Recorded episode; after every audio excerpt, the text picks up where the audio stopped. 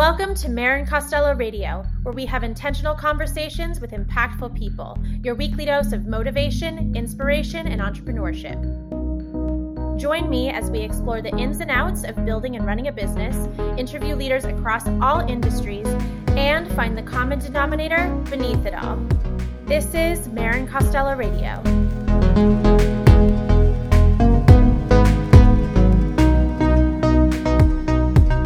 Have such a cool and interesting guest on today's show. Cody Sheehy is an Emmy Award winning filmmaker responsible for the creative vision and execution of high impact documentary and social media campaigns at Rhumbline Media. His films are focused on stories about our changing world, told from the perspective of people intimately connected to science and the natural environment. He obtained a master's degree in ecology from Oregon State University and founded the online collaborative video platform called Filmstacker in 2016. Cody, thank you so much for being on the show today. I'm so excited to be here. Thank you. So, I'm just so, I'm always so pleasantly surprised by the guests that we have on and just how multifaceted and just so interesting they all are. And you might be one of my most interesting guests, I have to say. You're so well rounded. I feel like you pull from both right brain and left brain. And we're going to talk about all the things on today's show. So, the awesome. first question that I want to start with, and we like to do this on all of our shows, is what was little Cody like? well, someone told me when I was a little kid one time, you're the most tenacious little kid that I've ever met. Or actually, it's persistent. You're the most persistent little kid that you've ever met. And so um, I guess I just was asking a lot of questions and really, uh, really engaged to the point where, you know, some people wanted me to take it down a notch. But well, when you and I first spoke, you mentioned how when you were younger, you effectively wanted to be a scientist. And not that there's not science in cinematography, but that makes a lot of sense that you were so inquisitive because that is, I think, the backbone of science is asking questions and finding answers. Yeah, I mean, my my early interests. You know, I grew up in a small town. Um, there wasn't like a film school nearby, and everyone said what you should be is a you know a doctor, an engineer, or something like that. And so I started out in engineering and then ended up in science and and worked in that world and and explored that world and met a lot of scientists. And I do love the scientific community, but I always knew that you know I had this like storytelling drive. I was a little bit different than that community, which is all about curiosity and uncovering answers. But the story element was something I really was drawn to, and so you know over the years. Um, I shifted out of that and into storytelling about science, and now storytelling just in general about the about documentaries and and uh, the world we live in. So, do you remember your first memory of storytelling? Was there a moment in time where you went, "Oh, this is so interesting to me," or did it build over time? Well, I had an interesting family, and for some reason, it wasn't, I don't think it was like intentional, but we didn't actually have a television until I was probably somewhere in high school. Um, and so I have these like very intense childhood memories of we would go to like, I don't know if you remember this because this is going to date me a little bit, but you used to be able to like rent a VCR yeah. at, you know, some, some, uh, blockbuster or something. So we would rent this VCR and we all got to pick three movies. And so we, so me and my brothers and sisters would pick these movies, and we would spend all weekend just watching movies. And then you know I wouldn't really be exposed to it for I don't know weeks or something or a month until we decided to do something like that again. So those times were really intense, and I think um, you know I just really was impacted by that. And I used, I remember just to keep this going just a little longer, but I remember like going out and trying to replay the movie in my mind and see how how far I could get. And then the next day we still had the movie, so I'd watch it again and and you know try to get as far as I could, like replaying it in my mind. And I think that was an odd thing to do, but I think it really helped me think about the movie differently and kind of the structure of it and stuff like that. So number one, I I think it's very refreshing that you didn't have exposure to movies until later on. But I think it's so interesting that now, like something that wasn't necessarily part of your childhood up until being a teenager in high school is now, you know, a huge part of your ecosystem professionally. Yeah. I mean, it, it is kind of funny, but that impression was strong, and so I was just drawn to it all the time, and spent the rest of my life trying to figure out how to actually do that. And uh, yeah, so now of course I'm just absolutely immersed in it. And right now I'm at a film festival in, in Sarajevo, and I'm with these other filmmakers from around the world and learning how they approach story. And and uh, you know it's just been a really wonderful uh, situation so. And your film is being showcased at the current film festival that you're at correct? Yeah that's right. So my last film was called make people better and it's about the the first you know genetically designed babies that were created and it was happened in china in 2018 um, and my film team had a, a, front row seat on telling that story, which ended up being a really controversial subject. And the scientist who created the babies, you know, eventually um, was disappeared for a while and then was sentenced to prison over the whole thing. So we were just right there the whole time filming that, and and it just ended up being an amazing story with a really strong character who's torn between right and wrong and people are pushing him to do it, but it's you know it's an ethical uh, dilemma that uh, the film really unpacks. And um, anyway, so it premiered at Hot Docs, uh, which is a, a, big festival in Canada this year, and then was picked up for distribution internationally, and then it's been showing in festivals around the world. And I was invited to this one, and, and I'm really happy uh, for uh, Al Jazeera Balkans is the festival I'm at right now, and it's they're great, and so it's been really fun to be here. That's great. How do you get in touch with people like the doctors that you were just speaking about to do a documentary? How does that even cross your path? How do you then think, oh, I'm going to actually do a film on this? How do all of those parts come together? Yeah, I mean, it, it's really, it's, I think every project has a unique story. So there's really no um, answer that's going to be, that's going to work for every project. But in this case, you know, one day phone rang and somebody that I'd never met before, who was a genetic engineer in the field, was looking for a filmmaker to make a documentary because she recognized that there was this massive gap developing between um, the public and what was going on in science. And so she just knew that this really needed to be told as a documentary. And so we started working together and developing that. And we set out to make a big, broad thing that would explain the whole genomic revolution, which has so many different parts that are going to affect our lives in so many different ways. And that's the film we started to make.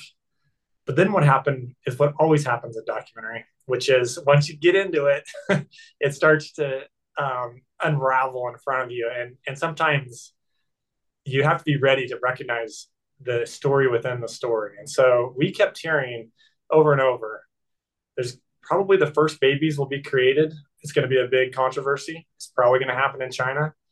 We just kept hearing it over and over. So we we organized an expedition to go to China and film there and try to find all the gene editors that were there. And we met this one scientist um, whose nickname is J.K. His name is Dr. He.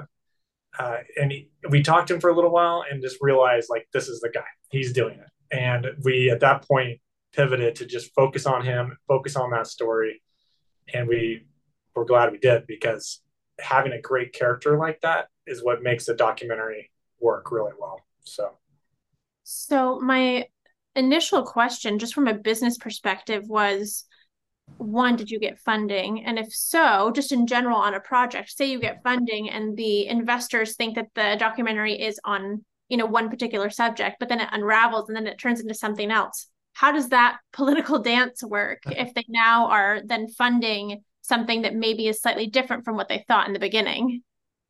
Yeah. Um, well, man, that is a really tricky question because it's hard to answer. In, in our case, um, we were, a lot of the funding was like pretty open to letting us do what we wanted to do initially. And then once we stumbled into this great story, we really moved into a different kind of funding, which was investors who see potentially a big doc and they come in when sort of all the major pieces are there and that you really just need the money to bring in kind of like an A team at the very end to edit and post and marketing and stuff like that. And so at that point, for that second group, the story was known and they knew it was going to be of high impact, I guess. Now, that is not always how it works. And so there's all kinds of different documentaries out there of many stripes. There's small ones, there's big ones, there's ones that are funded right out the gate by Netflix or something like that, and they have way less control. You know, there's there's a uh, executives that are looking at what you're doing all the time. And so I'm in the indie space, and the indie documentary space is where those really great stories come from, where you have a filmmaker that's really connected to the story and intimately able to spend sometimes five years or more filming a subject, you know, and often it's a first time filmmaker. That's kind of the neat thing about documentary is some of the best films are made by first time filmmakers that have that connection to a story that's happening in their life. And there's no one else who's going to make that. It's them. If you're waiting for a big Netflix team to fly in and tell this great thing that's happening in front of you, don't wait. Start filming because that's probably your story. And uh, it's great that way. And, and indie documentary world, you know, fosters that and helps that. Um, and so, yeah. I love it. My next question is two parts. One, how many films have you made? And two, how did the team from your first film differ from the team from your second film or current film? Yeah. So I'm on my fourth one right now. Make People Better was my third one. And I made a lot of little things and a lot of things for PBS that were more um, just kind of television kind of documentaries. So the first one that I would say is like a national, nationally aired one was about water. It's about the water crisis in the Southwest. The next one was about wildfires. So you can kind of see there's like a theme of the nature and science developing there. And then genetic engineering came along and it's a little bit different, but it still had that science component. Um, and that's that one kind of blew things up for me. And I connected to some of the top people in the industry. And, and so now on the fourth film, I'm starting with that new team right out of the gate, and I'm really excited about it. And it's about a guy, a, a man who befriended a giant manta ray in Mexico and lived with this manta ray for 20 years.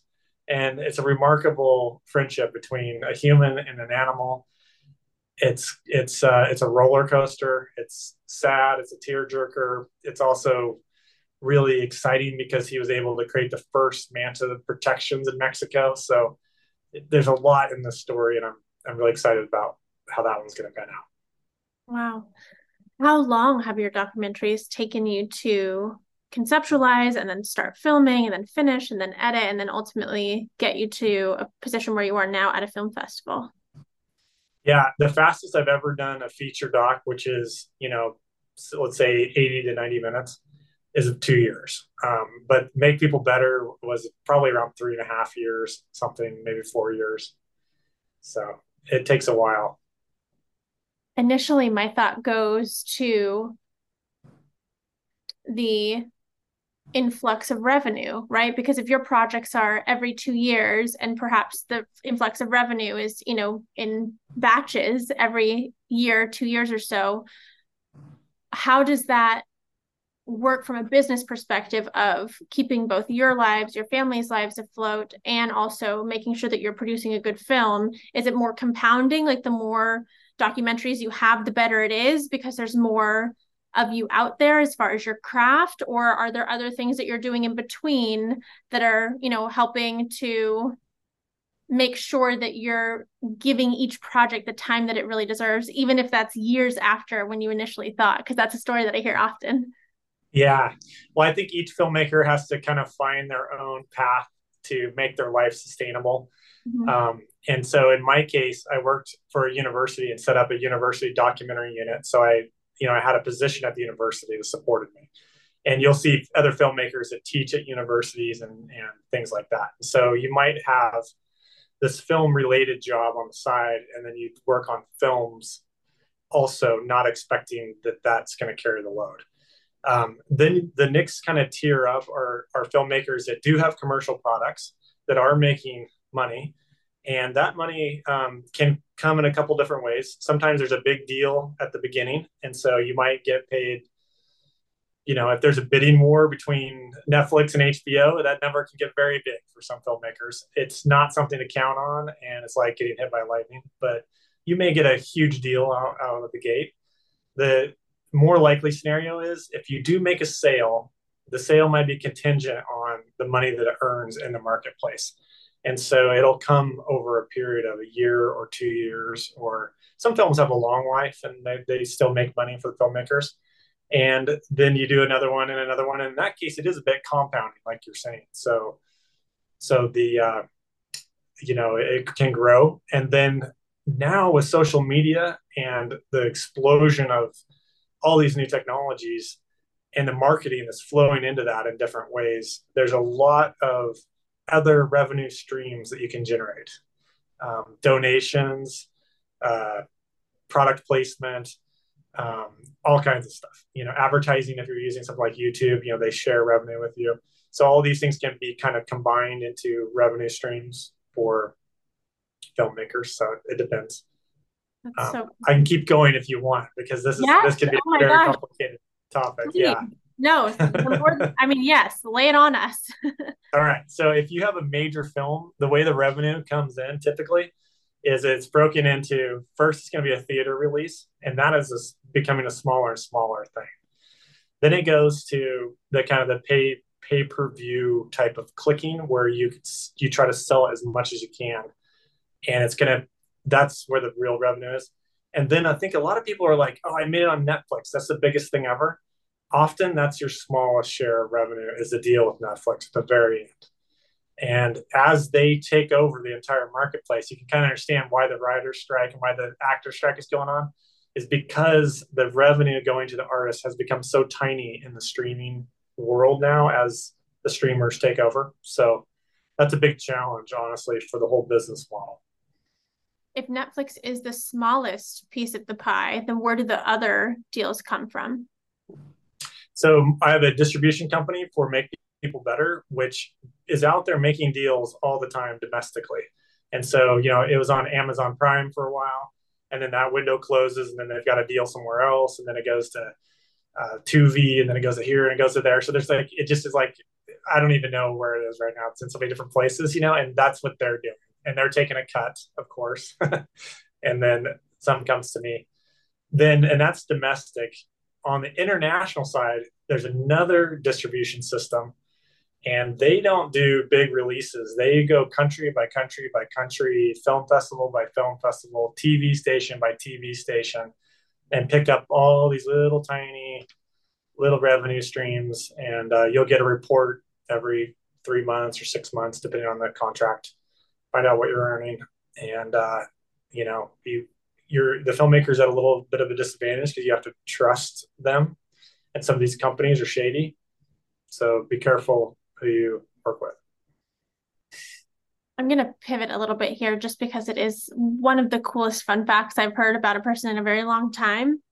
But you live partially during the year in Mexico with your wonderful wife and little baby on a boat. I am so curious as to what led you there because that is so interesting and so cool and so intentional. So I imagine that there are a lot of really calculated reasons of why that would be your way of life. And it's so interesting. So please share with us. Well, I love sailing and I love living on a boat. And it's probably my number one passion is actually the sailing. Um, I've, I don't know, I've always been attracted to that. And, and so the way I got started was I was in college and I was looking for a place to live. I didn't know anything about boats. I grew up in the mountains and I had this girlfriend who said, "Oh, I, I, hear that you can get a boat and live on that that's cheap." And so I did that, and I just totally fell in love with it. I never looked back. So I've lived on boats most of my life since then, and uh, we uh, we started sailing um, right after we got married. We got married, and then went on a year long cruise down to Nicaragua, and then back up, and eventually kind of landed in Mexico, and and uh, went back to work for a while. And then the world changed a little bit and now you can work remotely. And so now we're back on the boat. And around in the winter for you know seven months at a time living on anchor uh, on the hook you know in a bay somewhere or whatever. And then uh, you know working and stuff. And there's there's a whole community of sailors that do that uh, a lot of them started this like you know a long time ago so a lot of people start when they're retired actually that the first big wave of people to do this started in like the 70s and 80s, and so and then kind of the retirees. And now there's a new wave of young people coming in, similar to like the van life movement, that have discovered sailing, and you see it, a lot of kids there now, and um, it's it's interesting. I love it. It just it's great. That is just so cool. And did your wife like sailing before she met you? Or did you introduce she, her to the world? She had no clue about sailing. And uh, yeah, she met me and we went down to the marina one one day to take a look at my boat and and you know, it was all new to her for sure. And she's been wonderful about you know expanding her mind and her idea of what life can be and learning to love it because it is really really different. And it's not for everybody you know there's there's really some things about it that uh, can be challenging. And so you know she's learned to love all that and, grow into it. And now my son is growing up and, and he'll be a, an amazing sailor. And it's it's going to be incredible to see him grow up in this environment. I'm just really excited for that so. What are your favorite things about that environment well, you're really connected to nature and you're connected to the weather. It's, it's, I, I love to hike and do things like that, but being on a boat where you're anchored out somewhere when the weather comes and it sometimes it'll be blowing so hard that you can't get off the boat for days at a time there's waves all around you and you're you're hanging by you know a one inch rope off the front of your boat you can hear it straining up there and, and you're just you know intimately in tune with the waves and the wind and if something goes wrong you know immediately. And then and then when you're actually sailing out on the sea it's the same thing. You spend a lot of time out there and the animals you you spend so much time there the, the dolphins and the whales and, and everything the birds you're just part of that. You become part of it. And that is a really great feeling that i didn't ever know that i was missing until i started to connect to it. And uh, I don't ever want to not be connected again, to be honest. That must be a great testament to how grounded you are because you have such grounded, peaceful energy. I imagine that is because you are so connected to nature. I think it's part of it. Yeah. I mean, and and also you know just i think the more experiences that people have in life and they just learn that i mean i what i've learned in life is that everybody has a great story everybody is trying to do good in their life and for their people the way that they see it almost always. Rarely is there like an actual bad person out there. They're there but i mean it's so rare you know? And uh I, I just all these things i think have that's how i approach life anyway. So. As far as community goes are you connected to certain people in different areas being a sailor? Or do you just meet new people when you decide to you know move to a different place? How does your sense of community work? Or do you just have people all over because of the lifestyle? Well the sailing community is is so transient that everybody has become really good at making friends really fast. Mm-hmm. and then also you're having such intense experiences with them often you know people will be stuck in a storm together or what you know these experiences happen. So then you you develop really great long-term friendships too. So it ends up being both. Um, there's new people coming and going all the time and there's old friends that all of a sudden they come into the anchorage and you're like oh wow it's this boat. I know those guys. And you're just like so excited to see them again after a year or two and figure out where they've been and what adventures they've had. And uh, it, so there's a lot of awesome friendships in the sailing community. And everybody in that community wants to help each other too. It's it's a tribe and they band together because when you're out there on your own they're the ones who are going to help you. And so uh, it's just part of the fabric of it. That's so beautiful. How much of the year do you spend on the water? And then how much of the year do you spend on land? And where is that yeah. So we start in Mexico in October, which is hot. Water's hot, and it's uh, you. It's really great. And then it starts to turn into the winter time, and the storms will come in the Sea of Cortez, and so then you spend a lot of time kind of anchored in like really good places that are super solid for the big storms, and, and you ride that out. And then spring comes and it'll be warm again. The water's still cold, but the temperature gets warm. You start to adventure. And the great thing is the wind changes direction. So now you can go to all these other anchorages you haven't been able to go to. So it's the second half of the year is really awesome. And then towards the end of May, end of June, it's too hot. And so certain things will happen. Some people are going to ride it out and they go up to this place called uh, Bahia Los Angeles and they just suffer up there in the heat. but, but, but it's an intense thing that they love, and you know, I, I I'm happy for them. And then other people put their boats away and come back again in October. And then when you're done with that season, where are you? Well, so we used to have a house, but we and that was in Arizona, but we sold it because it just didn't make sense to keep it after a while. And so my family's from Oregon, so I'll go up and visit them for a period of time. And then my wife's family is from Finland. And so this summer, you know, I'm in Europe and Finland. And we our plan is to kind of alternate between those two colder climates. You're so well learned and so well traveled. Do you speak more than one language? I know a little bit of Spanish. I don't know Finnish, uh, and that it would be good if I did for the family aspect. it's a very difficult language, and I wish that I knew more languages. And I think that's one thing that Americans, you know, compared to Europeans, we just don't have that language skill. A lot of us mm-hmm. didn't learn multiple languages as children, so it's even harder for us, you know, later in life to pick it up. And I am challenged on that front, and it's one of my weaknesses. Same. I, I, for the amount of years that I spent in Spanish class, I sh- certainly should be fluent, like more than fluent.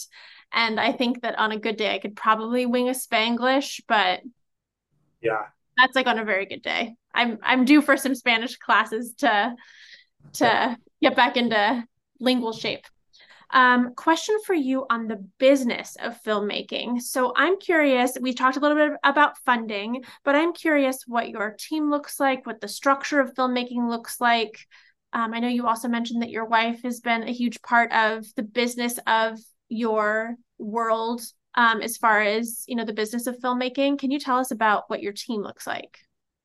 Yeah, so my wife has got a, bit, a better business sense than I do, and so she runs it is a business. So we have QuickBooks and we're sending invoices and, and all the things that would be associated with a regular business, paying payroll taxes and on and on and on. So there's that. Um, but the team typically will disperse and then reform when there's a project. And people will go to other projects, a little bit like sailors, honestly. They kind of, you know, they come and they go. And sometimes um, a group of people will be together for years working on projects and one will split off or something. And so that core group can change. And so right now, I'm working with um, a, a, really celebrated writer producer, Mark Monroe. And we just had Andrew Buckland join our team as an editor. So he edited Ford versus Ferrari, and he just edited the last Indiana Jones movie. And it was so awesome to talk to him about that. Um, so we're putting together a really great team, you know, and so it's going to be a little bit different this time. Um, then there's the funding world. So you got to also develop relationships with your executive producers and other people that can help you raise the money. And so the whole financial aspect of, of funding the film is part of the team. And then we have a legal person, a lawyer, um, Wilder Knight, and he's awesome. And, you know, you, there's a big legal component to filmmaking, getting access to people, getting access to the rights to footage, music, uh, composers, you know. So so there's a team that forms. How many of the people from past films have you brought on to partner with in your, you know, more current past films and then your current film that you're working on now? Yeah, so with Make People Better, um, the the main person that I brought from there was Mark Monroe, and he he is really experienced and is the senior person really on, on the team in terms of experience. Um, so I'm the director, but he has opened so many doors for me and helped me bring in new team members like Andrew. And then I'm bringing the composer over to a, guy named Tyler Strickland, who's just like a wonderful um, musician, and so he's he's coming on board and uh, that's that's it for the moment. Um, we have a new uh, director of photography. Oh, the sound my sound guy has been with me the whole time, and we work on everything together. And so that that is probably my longest team member is is Galen, and Galen and I have gotten along so well, and he's so creative. How long is that work friendship? Oh, it's going on uh, eight eight years probably. Um, three projects now. Yeah, three big projects. That's so great. Yeah. So, well, before I get into a more detailed question, what's your favorite movie as a filmmaker? Uh, documentary, documentary or narrative? Both and. I would recommend for documentary a movie called Last Breath. Uh, it is an undiscovered hit on Netflix, and once you start watching that movie, you you're riveted. You're on the edge of your seat. So what it's about is these guys who are deep sea diving up in the North Atlantic, and this is they're putting in these oil rig things on the bottom of the ocean up in this like crazy weather up there. Everything is filmed with helmet cameras and stuff. It's all real footage, and this accident happens. And what I mean, you just have to watch it. It's just riveting. It's so good. I'm, um, I'm, tempted to put it on tonight when I'm, you know, emails on my computer. I'll, that'll be the background music. Yeah, last breath. Um, for narrative, wow, I don't know. That's tough. Really been in. Yeah, I've really been enjoying Dune, and I'm looking forward to the next one to come out for that. Um, I grew up watching Star Wars and Indiana Jones and, and those movies, so they're always like you know some of my favorites. That, that's like comfort food to go watch those. I love it. So you're passionate about filmmaking, you're passionate about sailing, you're also passionate about genetics. Can you talk to us for a genetics novice who doesn't maybe know as much about the industry currently? Can you tell us about why it's important, what you're excited about? Yeah. Well, it's it's an incredible revolution, really, that's about ready to kind of hit the world. Um, it hasn't quite broke yet, but it will. And we, we, we sort of interact with genetics like, oh, genetically modified food. But what's coming next is genetically modified people. And so when you think about um, what kind of traits we all wish that we had or people that we admire that, that are more beautiful or more intelligent or more athletic or whatever they have that you think you want there's a lot of commercial value associated with that. And also parents always want the best for their children. And so if there's other parents that are paying five or ten thousand dollars to make sure that their baby's healthy. And then also you know if they're the kind of person that really if they're very intellectual themselves they might be interested in uh, maybe increasing the intelligence a little bit. Or if you're someone who had a great sports career maybe you would want to make your kid a little bit faster and stronger you know? And so you can see these these ideas of how the next generation or generations or evolution of the human species will start to change for very different reasons than it used to. It used to be nature shaped us. Now it's going to be commercial marketing, um, the interest of governments, what they might want for their people. These are the new forces that are going to shape the evolution of the human race and uh, it's just absolutely happening right now. And so our film was, you know, about the first designer babies. They were designed, they were enhanced to be immune to HIV, so that they can never get the virus that causes AIDS, HIV. So that's that's an advantage that they have over the rest of the human race. And so, and that that was a very easy thing to do, and that's why they did that first.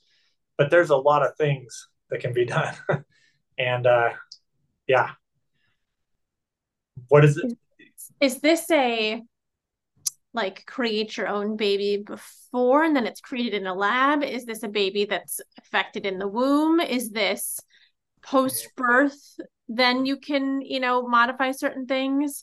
Can you have one thing? Is the entire menu available to you? Is it a price ticket thing? I mean i have so many questions. Yeah. Okay so to edit an adult can be done. It's more like targeted though. So right now, anything that can be attacked through the blood is a really good way to get a genetic edit into your body. So they're a little more limited.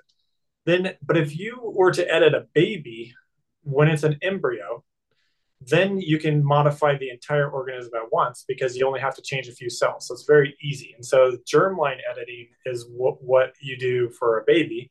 And, and it's, it goes hand in hand with IVF. So in vitro fertilization. Um, one out of every 85 babies in the United States right now is born through IVF.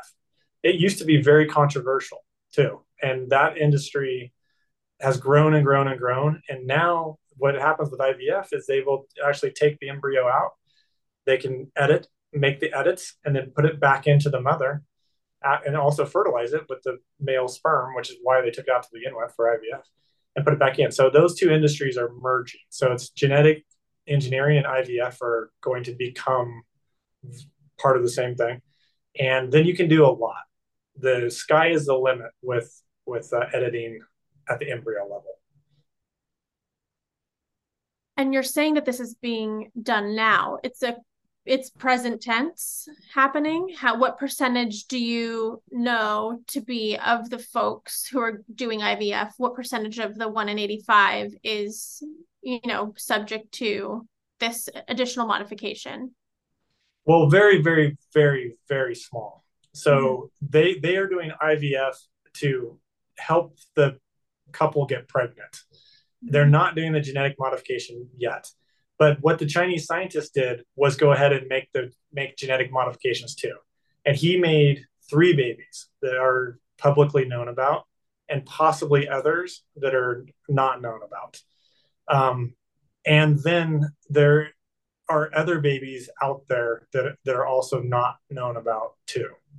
And so a lot of this is very secretive and very shadowy still because it's illegal in most countries and it's ethically banned internationally still. But that said, um, those ethical boundaries are there. Yet at the same time, governments and scientists, many of not all of them, but a lot of them are pushing to do it, and and they they see this as the future, and they're racing against each other to perfect the technology and that race continues, um, even though there are still ethical concerns. Do you have, just because of your inside look into the industry, do you have any idea of the timeline of when it's just going to be relevant? Well, so I asked a, a, very prominent scientist, okay, now that the big scandals happened, the first person broke the glass and did it first, how long do you think it's going to take for the US to start public for scientists in the US to start publicly kind of, you know, doing this also. And he was telling me about some some programs that are kind of aiming for about eight years from now. So I mm-hmm. think we're going to start seeing more babies coming out. And honestly, they they will try to roll it out really like kind of boring. Like it's going to sound very medical. It's going to be cloaked in science language. Um, they don't. Nobody wants a big controversy like what happened last time. And so it, that's kind of what'll happen is it'll just become, you know, something that can be done. The scientists are doing it. It's in Nature, it's published. This already happened 10 years ago, so it's not really that big of a story. And then and then we'll just start to kind of get more and more normalized with it and, and it'll grow. So when are we all going to be edited? I, I don't know, but probably it'll take decades, I would say, for the industry to grow. With IVF, it took like 30 years for that to really get going. So if things are similar, you know, but nowadays things happen a lot quicker. So they do. And it's really interesting because I think when you put it into perspective of, you know, someone who's going through the process of IVF, this, you know, is an option for them. And then a version of it is also, you know, a, an option to a fully grown adult. So on one end of the spectrum, it is very probable that the majority of people will have some sort of genetic modification at some point not that we already are, are aren't already because of you know how compromised so many um, things in our world is but that's very very interesting does that excite you does it scare you i mean i feel like you're so in it that maybe you might be numb to it a little bit but what are your like initial reactions to the work that you're putting out? Well, I mean, I, I really just hope people start to talk about it now. Um, I hate to like give my opinion too strongly mm-hmm. because I, I, honestly think it's not really my place to necessarily tell people what's right or wrong. Um, It's more important that people truly start to think about this and talk about this now because with some technologies like social media or artificial intelligence it by the time the public starts to talk about it and understand the the long-term impacts of it it's way too late. And the same program would be rolled out with this if we don't engage with it now. So it's so we, we're in a lucky position in that we really should weigh in on what we want our future to look like um, now. And so i encourage people to do that. Yeah. What is your why cody? Why i do what i do? Just in general yeah. What is your why? Your your work is very meaningful. Not that designing beautiful jewelry for people to wear isn't meaningful work but this is like next level highly impact informative work that you're doing. What is your why well i'm curious and these are the these are the things that i want to know and so mm-hmm. i just basically uh, take the audience on the same journey that I just would do, whether or not there's a camera there. Anyway, so I am curious, and that is my why. I want to know what's going on. That's so cool. Do you have a lot of other films that are in the wings or projects that you're working on, you know, conceptually? If so, how many at a time do you have in your world? Yeah, I'm I think it's a good idea to really have one that's sort of for me anyway as a director to have one that's really your centerpiece mm-hmm. that you're really focused on um, and that you can put the deep time in on. I, I think the multitasking world that we all live in can really detract from from deep work and so i think with filmmaking it's it's important to put your film first and then once it moves to a certain stage and the rest of the team comes to help then i get more and more comfortable about you know filling out other ideas and seeing what might be next.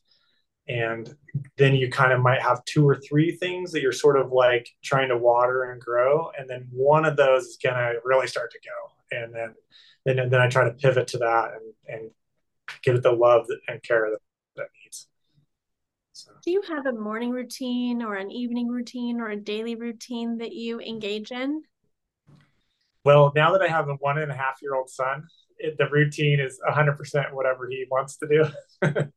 so if anyone who really prizes their morning routine, they should think twice about having kids is what I would say.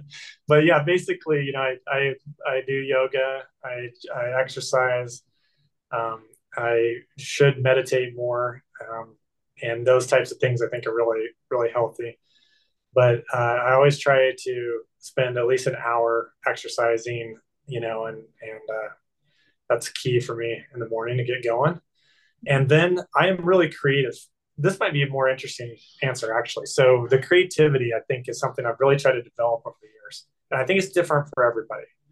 But it's I think it's important to like figure yourself out. And for me, um, when I'm like waking up in the morning and I'm in that halfway asleep, halfway awake space, that is like prime real estate. And so I will I will just try to expand that as much as I can and like bring in something that I'm working on, a project or a problem or a story, and just try to like mull it over, just plant it into that mental space there. Some people like say like when they're in the shower in the morning to get ideas. I think they're in the same kind of space. You know what I mean? Mm-hmm. And suddenly inspiration can come from some other part of your mind that is open and free to happen. And maybe it's a bad idea, but the key thing is you're having all these great ideas. And then as I get a little more focused and I have my cup of coffee, I'll try to write all that stuff down. And then later in the day, when I'm much more analytical and I'm getting work done and I'm writing something or whatever, I'll look at all those notes and be like, okay, that one was like, I don't know what that was. but this other one, that's super useful, you know? And so it's kind of my palette that I'll work with for the day. That's so useful and so refreshing to hear that even as someone who doesn't have a child, sometimes my morning routine can get completely derailed and sometimes there's good days and sometimes there's bad days and you know, I'm learning to give myself grace, but I love that it's just a practice of effectively being in flow and you figuring out you know of all the times in the day and all the different things that you do in the morning when you're kind of still in that dream state that's that's money for you. Um yeah. so that's great. It's you know learning oneself is that's the game that's you know why we're here to i feel like to figure ourselves out and and to love each other and you know that's what really makes the world go around thank you for coming to my ted talk. Um you when we when you and i first spoke you had such wonderful things to say about your wife. Just the energy around how you spoke of her and just your reverence for her as you know a support for you in business for her as you know the mother of your son and just as a partner in general what would your advice be to someone who um is looking for a partner or who has not yet found their life partner the way that you have well my wife and i make all our decisions together and she's she's really great and um we have a really neat story about how we met. So we, we were at a dinner with other friends, and I just glanced around this table at the people that were there, and I didn't know some of them. And I saw her, and I was looking at her, and I saw that she was looking at me, and I didn't look away, and she didn't look away. And then it got kind of awkward, but she still didn't look away, and I didn't look away. And then it became like, this is like really intense. and so then it was like, okay, this is something. And we didn't talk at all for the rest of that dinner. But everybody left one by one until it was just me and her. And then we like walked out together and basically have never been separated since. So I don't know um, why that happened, but I'm, I'm glad that it did. And I was older when I met her. Um, you know, I was uh, 31, I think. I had decided, you know, I mean, I've had many great relationships, but I decided, you know, I want to do these things like live on a sailboat and be a filmmaker. And I don't know if I'm really good, great marriage material. And I should just, I'm very happy. I became happy knowing that I was on my own solo adventure. And, and then I met her and I just changed my mind about that. So that was a really a key moment. Um, I think at this point in my life, one of the great things about my partner is that we're really good friends, you know, and um, a lot that is what you're going to be with this person the rest of your life. You know, it's probably more important than your friends than any other thing, although all of those things are really important. So I think it's kind of like a holistic thing. They, you know, your partner needs to be strong in all the categories you need, but, uh, but I really prize you know friendship and trust and those types of things. That's beautiful. What is your advice on parenting now that you are a parent to a one and a half year old? Well, it's been interesting because the kid kind of tells you what they need, and so it's been easier than I thought. Mm. Um, and they they're sort of on a program. They're on a genetic program that they're going through, and it's I'm just along for the ride, trying to catch up half the time of what they are doing and learning and and um, and it's they they just want your love and attention you know? And it's really great because they it just forces you to put the phone down and like focus on them because you can't not do it. They don't let you and then also you feel so guilty. So it's like a really like wonderful thing um, that way. And uh, yeah, they're very challenging too because you uh, have to focus on them all the time and make sure that they're safe and that they have what they need, and your priorities definitely come second. so, and morning routine getting a little creative. Yeah. What are you excited about in present in present you know time and also in the future? What are you excited about? Well, I'm really excited. There's so many things going on in the world right now um, that I think are like a lot of people get depressed about, which I do too. But on the other hand, there's so many things we don't talk about enough. And for me, one of them is like the remote work and the change in how we're all working and the ability for all of us to connect around things that we're passionate about and the space in the economy and the need for that kind of creative power um, is awesome because I think so many people have so many things that they want to be doing and creative things that they want to do. And I think there's just so much opportunity right now for more and more and more and more people to to have that kind of um, satisfaction if that's what they want to do. So I find there's some like really neat things going on in the workspace, creative space. And uh, yeah, I don't know. I mean, we're making progress on so many fronts with the you know climate adaptation. That's really exciting. I don't think anybody saw that coming. Mm-hmm. You know, solar is going in everywhere, and it's great. So there's there's definitely some good news out there. Where can we find you, and how can we support you? Well, if I could ask people to do one thing um, besides watch the film, but if they go to makepeoplebetterfilm.com, which is our website, and if you just Google Make People Better, you'll probably find us. And there's a podcast on that. And that podcast is seven episodes. And we go into all the dark corners and fascinating things about the genomic revolution that I haven't really got a chance to talk about fully, but I know that people are going to find it really interesting because it's just it's a it's all these rabbit holes. It's great. So I think people should should listen to that if they want to, and uh, then they'll know what what they want to talk about and who they want to talk about it with. And get that conversation starting started so that we're not having it when you know, in your words, it's too late. Yeah, it's in our interest to tell people what we want the future to be rather than find out what other companies or governments might want it to be for us. So, amen to that.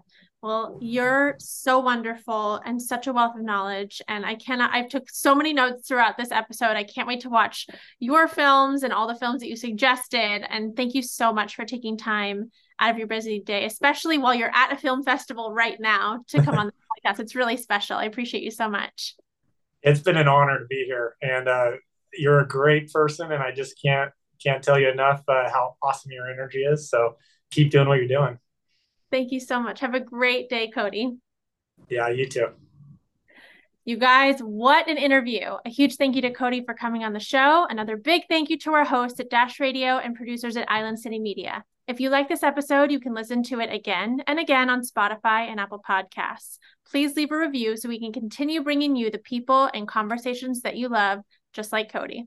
Lastly, if you want to connect with me offline, you can find me at marrincostello.com and Marrin Costello Radio on Instagram. Have a wonderful day. Thank you so much to, for tuning in, and we'll see you next week with another amazing guest on Marrin Costello Radio.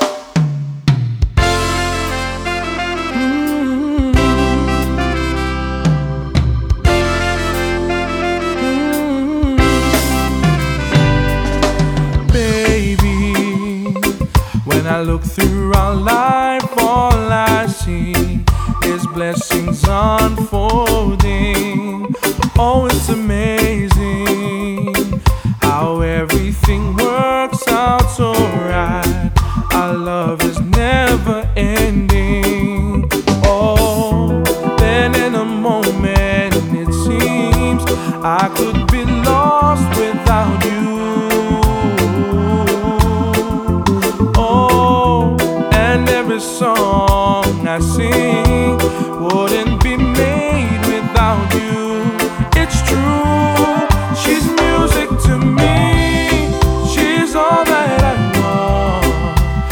Life's been a blessing since she came along. She's music to me, like a beat of a song. God knows that I've been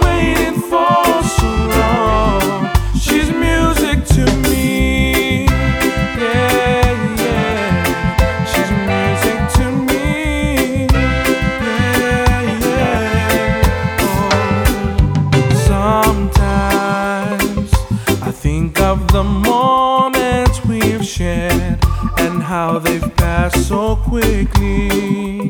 Life could never bring me the joy that I need if you weren't here beside me.